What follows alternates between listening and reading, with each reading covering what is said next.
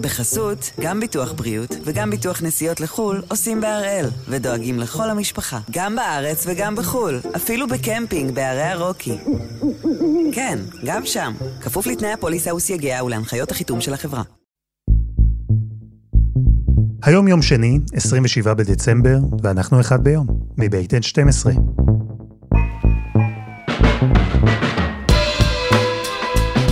אני אלעד שמחיוף, ואנחנו כאן כדי להבין טוב יותר מה קורה סביבנו, סיפור אחד ביום, כל יום.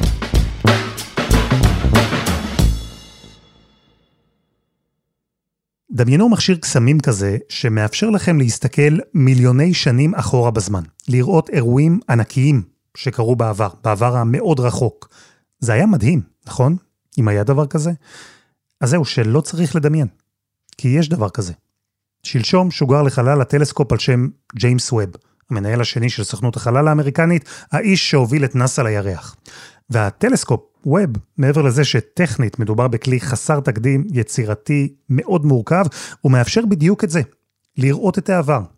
ודרך העבר, בתקווה, ללמוד המון על ההווה, על כדור הארץ, על הכוכבים שמסביב, אולי אפילו לענות על השאלה אם יש עוד חיים, איפשהו. בשכונה שלנו.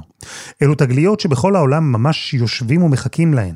יש מיליוני מדענים וחוקרים שכוססים ציפורניים, כבר מצפים לראות מה יצא מווב. ובין הצוות שפיתח את הווב, שבנה אותו, שחקר, חשב על כל מה שעלול להשתבש בחלל, והרבה יכול להשתבש, גם מהנדס ישראלי אחד. כל החיים שלו הוא דמיין בדיוק את הרגע הזה. וכמו שתכף תשמעו, הוא מאוד נרגש שהרגע הזה סוף סוף הגיע. אז הפעם נביא את הסיפור של מכונת הזמן שמרחפת מעלינו בחלל, ושל הישראלי שהיה בין המפתחים שלה. אבל קודם, כתב החוץ וחובב החלל שלנו, אסף יחזקאלי. אסף, שלום. שלום אלעד. ברגע הזה שבו אתה ואני משוחחים, קיבלנו סימן חיים מהווב. קיבלנו סימן חיים מטלסקופ החלל, לא מחיים מחוץ לכדור הארץ עדיין.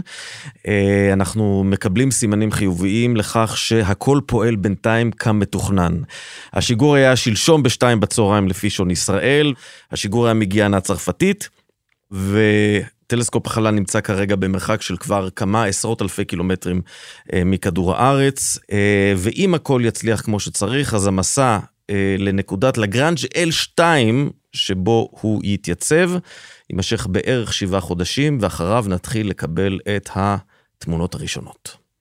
אתה אומר, אם הכל יצליח, יש עוד הרבה שלבים שטלסקופ הווב צריך לעבור עד שבנאסא יוכלו לנשום לרווחה, לסמן הצלחה, נכון? השיגור היה רק החלק הראשון, אולי מבחינות מסוימות אפילו החלק הקל. הרבה מאוד שלבים ואין מקום לטעויות. מה שיצליח, יצליח. מהבחינה הזאת זה באמת הימור מאוד גדול, על סכום מאוד גדול, פרויקט שעלה 10 מיליארד דולר לפחות, לאורך 15 השנים שבהם הוא מפותח. אז הצרפתים מרוצים, סיימו עם המשפט Go Web, מחדר הבקרה בקורו, ועכשיו הוא חזר לאחריות מלאה של נאסא. אגב, למדתי אתמול איך אומרים ליפט-אוף בצרפתית. אתה יודע איך אומרים? לא.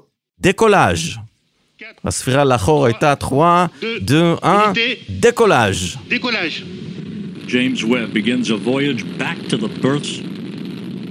ודקולאז' זה מניפיק. נכון, הכל עבד כמו שצריך, כרגיל, הרבה מדענים במרכזי בקרה קפצו וחגגו, אבל בעיקרון זה באמת מאורע שמשמח עבור כולנו. הרבה תקוות האנושות תולה בהצלחה של הטלסקופ על שם ג'יימס ווב.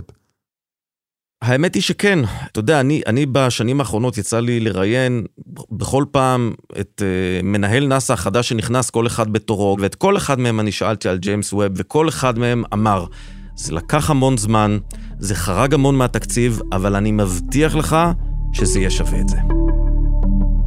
אסף יחזקאלי, תודה רבה. תודה רבה.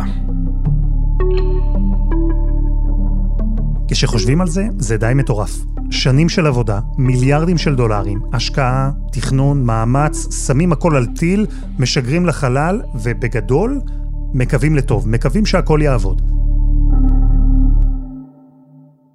טוב, זה לא בדיוק רק לקוות, כי בזמן שהווב מרחף בחלל, על כדור הארץ יושבים כמה מדענים מאוד מנוסים וחכמים, שאמורים לדאוג שהכל יעבוד, עד כמה שהם יכולים לפחות. וזו קבוצה לא מאוד גדולה, קבוצה שמלווה את הבנייה של הטלסקופ הזה כבר שנים, קבוצה שעבורה, ווב הוא לא רק איזה כלי מתקדם ששוקל 6.5 טון, אלא החלום לפתור את כמה מהתעלומות הכי גדולות של האנושות. דוקטור אליעד פרץ, שלום. היי אלעד. איך הגעת לנאסה? הדרך שלי מתחילה בערך בגיל 5, כשאני שוכב עם סבא שלי עם הדשא במושב גדיש בעמק ישראל. אני מסתכל למעלה לשמיים, ואני באותו רגע מבין שבמשך אלפי שנים אנשים נשאו את העיניים שלהם מעלה באותה צורה. שמיים חשוכים ומלאי כוכבים תמיד היוו הזמנה לשאול שאלות גדולות. מאיפה באנו? איך הגענו לכאן? האם אנחנו לבד ביקום? באותו רגע לא ידעתי לנסח את השאלות בצורה כל כך ברורה. אבל ההרגשה הייתה איתי ששכבתי שם על הדשא. הדרייב שלי, הרצון שלי להגיע אל סוכנות חלל אמריקאית מתחיל שם. מגיל 5 לא הסעת את הכיוון, זה מה שרצית כל חייך והכל כוון לשם? כן, תראה, קצת קשה להאמין, אבל אני את התוכנית שלי התחלתי בכיתה ה', התוכנית ה5-שנתית הראשונה שלי. כשאני מבין שבסופו של יום הדרך שלי להיות חלק מעולם החקר הזה, בקצה הגבול שבין המדע למדע הבדיוני, היא להגיע לסוכנות חלל האמריקאית, ואני מתחיל מסע ארוך, ומאז זה כל היסטוריה.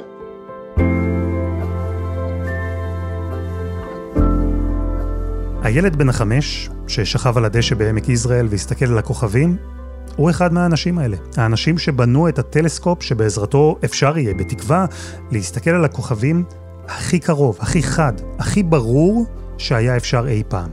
והמסלול הארוך של אליעד, זה שהתחיל במחברות בכיתה ה', עבר בקורס טייס, בחוג לאווירונאוטיקה וחלל בטכניון, לדוקטורט באוניברסיטת קורנל היוקרתית בארצות הברית, ומשם לנאסה. אליעד, קח אותי לרגע שאתה מקבל את הטלפון או המכתב הזה שאתה חולם עליו בעצם מאז גיל 5. כן, אני אולי אקח אותך לרגע הרגע שלפני. הרגע שבו בערך חצי שנה לפני שהמכתב הזה מגיע, אני מבין שאני נמצא על עדי הדלק האחרונים שלי. אתה יודע, אנחנו סופרים את השקלים האחרונים בחשבון. אני יושב בקיוביקול שלי, בתור חוקר, לבד עם עצמי, הרבה אנשים מסביב, ואני פותח מכתב שנראה כמעט בנאלי. לכבוד אליעד פרץ, אנו שמחים להודיע לך, וברגע הזה אני פשוט, אתה שומע את זה בקול שלי, אלעד, נכון? ברגע הזה אני מבין שזהו, התחלנו, המשימת חיי רק התחילה. בסופו של יום, כשאני אפילו מסתכל עשור אחרי הקבלה הראשונה לסוכנות החלל האמריקאית, אני מבלה את היומיום שלי בתוך סוכנות החלל האמריקאית, עם מי שגילה את גיל היקום, זוכה פרס נובל ג'ון מאת'ר, הוא הבוס הישיר שלי. אז החלום שלי, אני חי אותו יום יום, וזו באמת זכות גדולה, אני באמת מרגיש בר מזל. אתה זוכר את הפעם הראשונה ששמעת בעבודה על הטלסקופ? כן, הסיפור מתחיל פחות או יותר בשנה הראשונה שלי בסוכנות החלל האמריקאית, כשאני אז התחלתי בתור מהנדס, מתחיל, ובאחת מהפגישות המדען הראשי של הפרויקט, דוקטור ג'ון מאת'ר, מזמין אותי אליו למשרד, אחרי שהוא ראה את הפיתוחים האחרונים שעסקתי בהם, וחולק איתי את המחברת שבה נמצאים הרשמים הראשונים שלו משנות ה-80 על בניית הטלסקופ. ואני מבין בשנייה הזאת את הרגעים ההיסטוריים שחלפו עד הרגע הזה שבו אנחנו רואים את הטלסקופ משוגר. אנשים נוהגים להגיד 25 שנות בנייה, אבל האמת היא שבנייתו של הטלסקופ התחילה בראשם של אנשים, בראשם של מובילי משימות חלל לפני 30 או 35 שנה, כשהם עוד אז נחשבו המשוגעים לדבר, והנה היום אנחנו רואים איך החלום הופך למציאות וקורם אור וגידים. והעבודה על הטלסקופ הזה, איך היא נראתה? אחד מהרגעים שהכי, הייתי אומר, שבו אותי בבנייה של הטלסקופ, הוא כשמביאים את המראות, אחרי פיתוח של כמעט עשור, המראות הזהובות האלה, שנראות כמו כוורת דבורים שכולנו מכירים כל כך טוב, ואני רואה את החתיכות של המראות מגיעות לחדר ההרכבה של הטלסקופ, והטלסקופ שוכב על הגב שלו ומסתכל למעלה לכיוון השמיים, ושתי אנשים מחוברים לרצועות, כשהם יושבים על מסועים מרחפים באוויר, ועם הידיים שלהם הופכים את המראות בשביל לשים אותם במקום. והתמונה הזאת היא פשוט לא עוזבת אותי לרגע. טלסקופ ענק בקוטר של 6.5 מטר, יושב כשהוא שוכב ומביט מעלה לכיוון השמיים, אנשים מעליו תלויים בקבלים ומנסים לתאם ולחבר את המראות, ואז אני מבין שהסיפור האמיתי מאחורי הטלסקופ הוא לא הטלסקופ, הוא האנשים שבונים אותו, האנשים שהוא היה החזון שלהם, האנשים שמפתחים את הטכנולוגיות, ובאמת גורמים לחלומות להפוך למציאות. האמת היא שהדרך של ווב עד שיגיע למקום שבו הוא אמור להיות מוצב בחלל, אז הדרך לשם אולי תהיה קלה מעט יותר מאשר הדרך שהפרויקט הזה עבר בשלושת העשורים האחרונים. כי מה שהתחיל כיוזמה צנועה, נקרא לזה, עם תקציב של $500 מיליון, עם תאריך יעד להמראה ב-2007, הפך ליוזמה מפלצתית של $10 מיליארד, והמראה שלשום. והיו ניסיונות לבטל את הפרויקט, הייתה עליו ביקורת, הוא ממש אכל את התקציב של נאסא, כספי ציבור. אליעד, במהלך השנים, היו לכם רגעי משבר? היו נקודות כאלה שבהן חשבתם בנאסא, שלא, זה לא ילך, הדברים לא יסתדרו? כן, אני חושב שאחד הרגעים הכי מרכזיים קורה בערך 3 שנים מתחילת הפרויקט, כשהמתכנני המשימה נאלצים להודות שהטלסקופ בקוטר של 8 מטר הוא גדול מדי, הוא לא ייכנס לטיל המתאים, והעלות של הטלסקופ תהיה גבוהה מדי, ואז עובר איזשהו רגע מכונן על הצוות, שהם מבינים שהם צריכים לשנות את העיצוב לגמרי של הטלסקופ, להקטין אותו לקוטר של 6.5 מטר, ולהגיע למצב שבו הטלסקופ יצטרך להיות מקופל בתצורת אורגמי בשביל להיכנס לתוך הטיל, והרגע הזה לפרויקט הוא היה רגע מכונן, כי הוא בעצם דרש עיצוב מחדש של כל טלסקופ החלל. אוריגמי, שווה להסביר את זה. המראות האלה שאליעד מספר עליהן, הן חלק מאוד חשוב מהטלסקופ, והן היו בקוטר של 8 מטרים, אבל בנאסא הבינו אין סיכוי שאפשר יהיה לשלוח דבר עצום כזה לחלל, זה פשוט לא יעבוד. אז הם הקטינו את הקוטר ל6.5 מטרים, עדיין מאוד גדול, והם קיוו שהפרויקט יושלם, הטכנולוגיה העכשווית כבר תאפשר לטלסקופ כזה להגיע לחלל. זהו, שזה לא בדיוק קרה. אז מה שהיה צריך לעשות, מה שבסופו של דבר עשו בנאסא, זה לבנות את ווב ככה שהוא שוגר לחלל מקופל. ורק שם, למעלה, הוא התפרס בעצמו, וכל החלקים הקטנים שמרכיבים את המראות ואת המגן הסולרי, כל אלה הסתדרו לבד במקום. אוריגמי. אלא שבנאסא מצאו 344 נקודות שיכולות לתקוע את התהליך הזה. כל אחת מהן יכולה פוטנציאלית להפוך את הטלסקופ הכי חשוב, הכי יקר בעולם, לחתיכת פח מרחב בחלל. השאלה, אם זה שווה את זה. הווב שווה את כל העבודה, הכסף, הסיכון העצום. אליעד, מה הביג דיל? אולי שנייה ניקח עצירה ונחשוב לרגע, מה גורם לנו בסופו של יום להביט בפליאה בתמונות הראשונות שהגיעו מהאבל למשל? לידתם של כוכבים או סופרנובות, אתה יודע, התמונות האלה שאנחנו מסתכלים עליהן באינטרנט, והן פשוט מסירות את הדמיון שלנו כשאנחנו רואים אותן. ואני מאמין שחלק מהסיבה שאנחנו נסתרים מהתמונות האלה, היא בגלל שכל אחד מאיתנו יודע עמוק בפנים, שיש לו קשר עמוק עם היקום. הברזל בדם שלנו והקלציום בעצמות שלנו, נוצרו בכוכבים. הקשר הוא מעבר לשפה ותרבות. אנחנו רואים את זה קורה כמעט לכל אדם שצופה בתמונות האלה.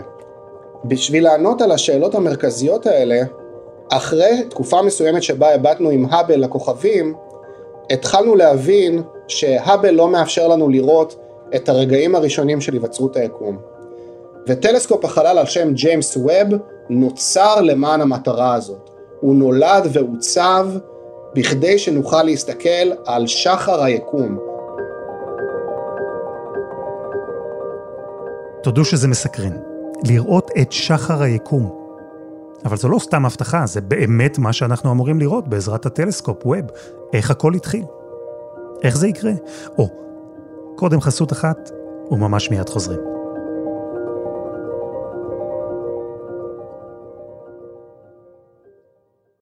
בחסות, גם ביטוח בריאות וגם ביטוח נסיעות לחול עושים בהראל, ודואגים לכל המשפחה, גם בארץ וגם בחול, אפילו בקמפינג בערי הרוקי. כן, גם שם, כפוף לתנאי הפוליסה וסייגיה ולהנחיות החיתום של החברה.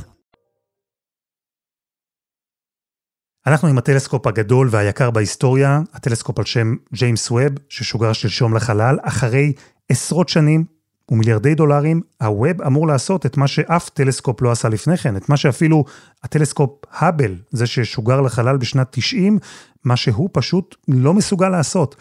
הבל הוא קטן הרבה יותר, הוא נמצא הרבה יותר קרוב לכדור הארץ, הוא כבר מיושן, וווב הרבה יותר מתקדם, ימוקם הרבה יותר רחוק, ובעיקר יוכל לראות הרבה הרבה יותר, את שחר היקום. ולא רחוק מדוקטור אליעד פרץ בארצות הברית, אני מדבר על מונחים של הגלקסיה הגדולה כמובן, כי היא נמצאת בישראל, דוקטור עדי ניניו גרינברג, מדענית פלנטריים בסוכנות החלל הישראלית, היא כבר ממש ממש מחכה לראות את התמונות הראשונות שיצאו משם. דוקטור גרינברג, שלום. שלום, אלן. מרגש? מרגש מאוד. כל מדעני העולם בעצם שעוסקים בחלל הם מחכים ומצפים, ולמה אנחנו כל כך מחכים ומצפים? בגלל שאנחנו סוף סוף נוכל לקבל דברים שלא יכולנו לקבל קודם. אנחנו בעצם מדובר על מכונת הזמן הגדולה והמשוכללת ביותר שהאנושות הצליחה לבנות עד עכשיו, זה ממש ככה. אנחנו הולכים להסתכל אחורה בזמן, רחוק במרחב, ולראות דברים שלא יכולנו לראות קודם. זהו, את אומרת אחורה בזמן. איך זה קורה? אז קודם כל, נתחיל רגע אחד מהסבר ככה, מה שנקרא, מאוד פשוט. אתה יוצא בבוקר החוצה, אתה מסתכל על השמש, אתה מתחמם ונהנה מהחום והאור שלה, והמרחק בינך לבין השמש הוא 150 מיליון קילומטר. זה אומר שהאור יצא מהשמש ולקח לו בערך 8 דקות, קצת יותר, להגיע מהשמש אליך. אתה מסתכל על השמש עכשיו, אתה בטוח שהעכשיו שלך זה העכשיו שלה, אבל אתה רואה אותה כמו שהיא הייתה לפני 8 דקות, אתה מסתכל אחורה בזמן.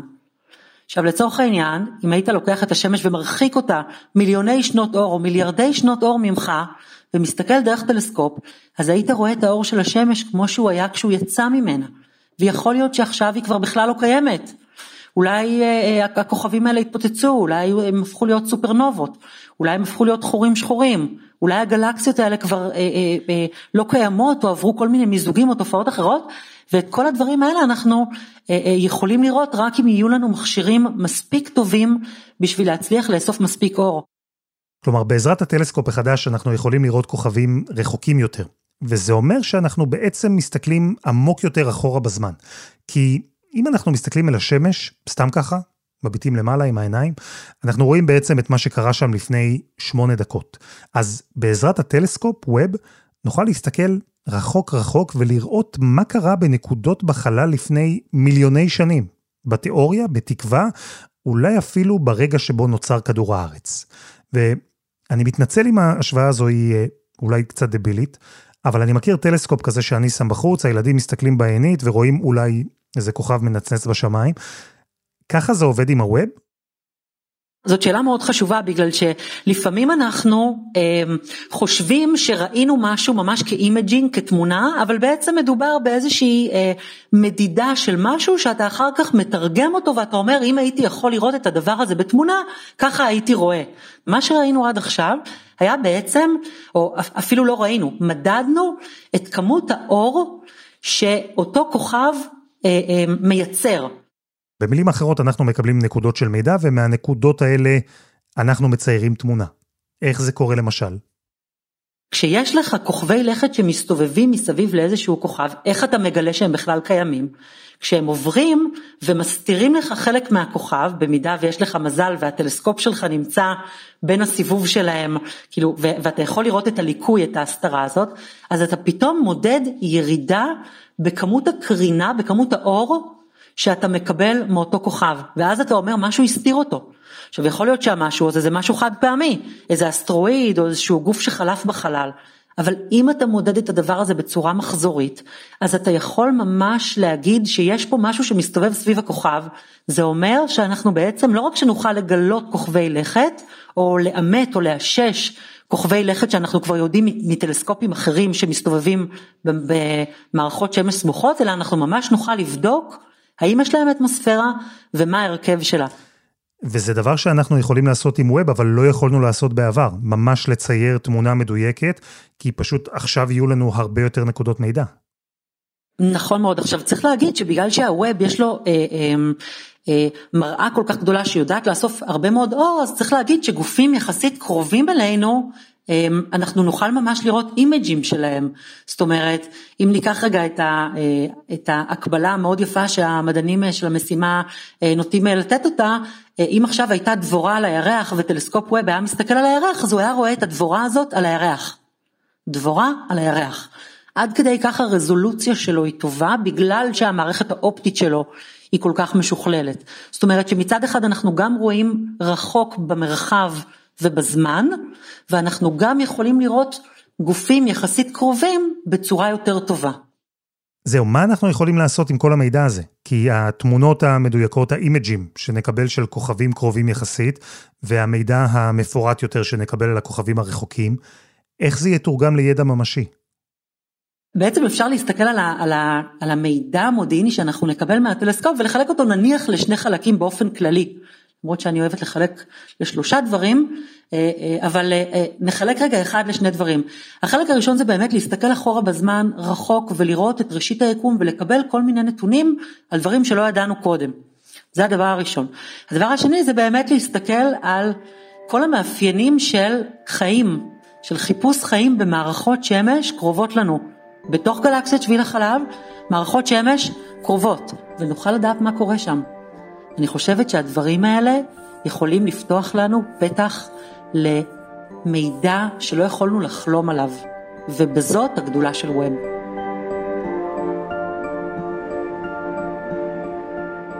האמת, אפשר להבין את ההתרגשות של עדי. זה מרגש, אותי לפחות. האפשרות לקבל תשובות לשאלות שכמעט לא העזנו לשאול על העולם הרחב שסביבנו. אבל כדי שזה יקרה, הווב הוא צריך לעבוד. ואני אתן לכם דוגמה עד כמה זה מורכב. יש חשש שלאורך זמן החלקים של הטלסקופ ייפגעו מהשמש. אז הווב אמור לעמוד בנקודה כזו שבה כדור הארץ יסתיר חלק גדול מהשמש, מפני הטלסקופ.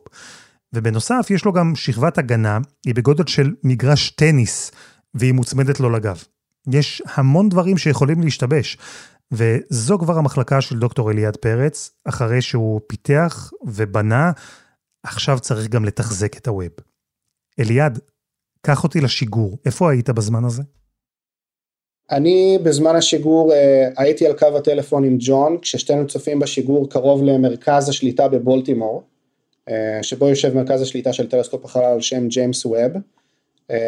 כאן בארצות הברית כמובן זה היה הבוקר של חג המולד או של הקריסמס, וכמו בכל בוקר, כשאנחנו נפגשים ב8:30 בבוקר, אני וג'ון יושבים וצופים בשידור מקרוב, ואני מוצא את עצמי לרגע חושב על מה המקום שבו אני צריך להיות, ואני מחליט לקיים משדר שידור במדינת ישראל, מביא רותם את סוכנות החלל האמריקאית, ומביא מעל 3,000 תלמידים עם בתי ספר בישראל, ומביא את ג'ון ביחד איתי, מביא את המדענית הפלנטרית של הפרויקט גם כן, וכולנו ביחד משדרים שידור לכלל תושבי מדינת ישראל של השיגור על שם טלסקופ החלל על שם ג'יימס ווב.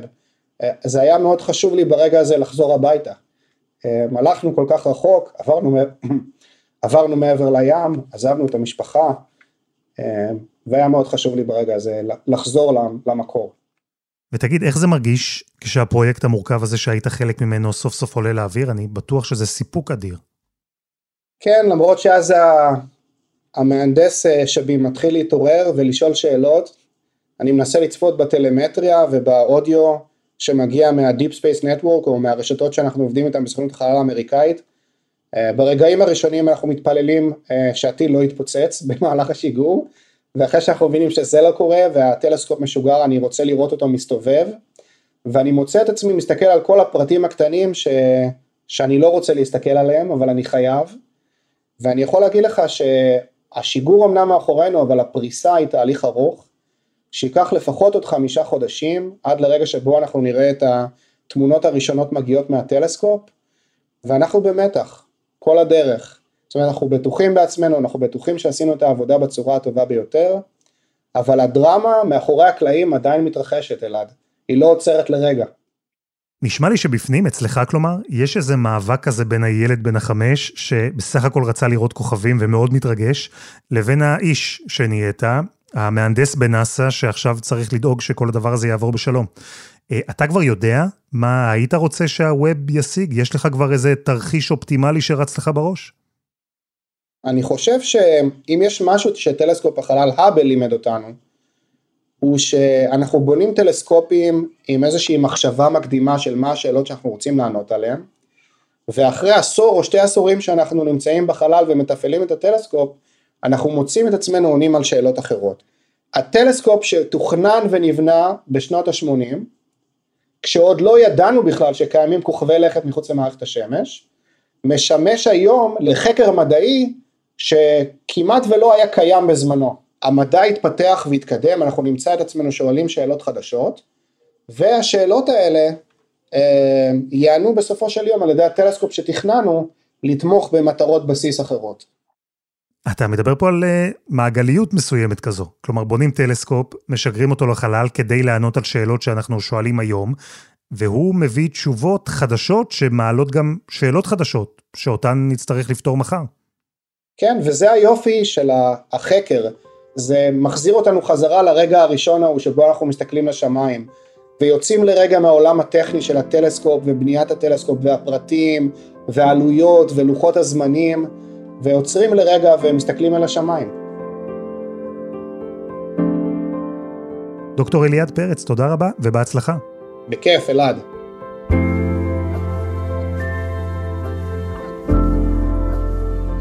וזה היה אחד ביום, של N12. אם גם אתם הייתם ילדים כאלה שאוהבים להסתכל על הכוכבים שבשמיים, אתם לגמרי מסודרים איתנו, כי דיברנו כאן על מלחמות הלוויינים, על המיליארדרים שהופכים את החלל לאתר תיירות, וגם על המשימה ליישב את מאדים. הכל זמין ב-N12 ובכל אפליקציות הפודקאסטים. העורך שלנו הוא רום עתיק, תחקיר והפקה רוני ארניב, עדי חצרוני ודני נודלמן, על הסאונד יאיר בשן שגם יצר את מוזיקת הפתיחה שלנו, ואני אלעד שמחיוף, אנחנו נהיה כאן גם מחר.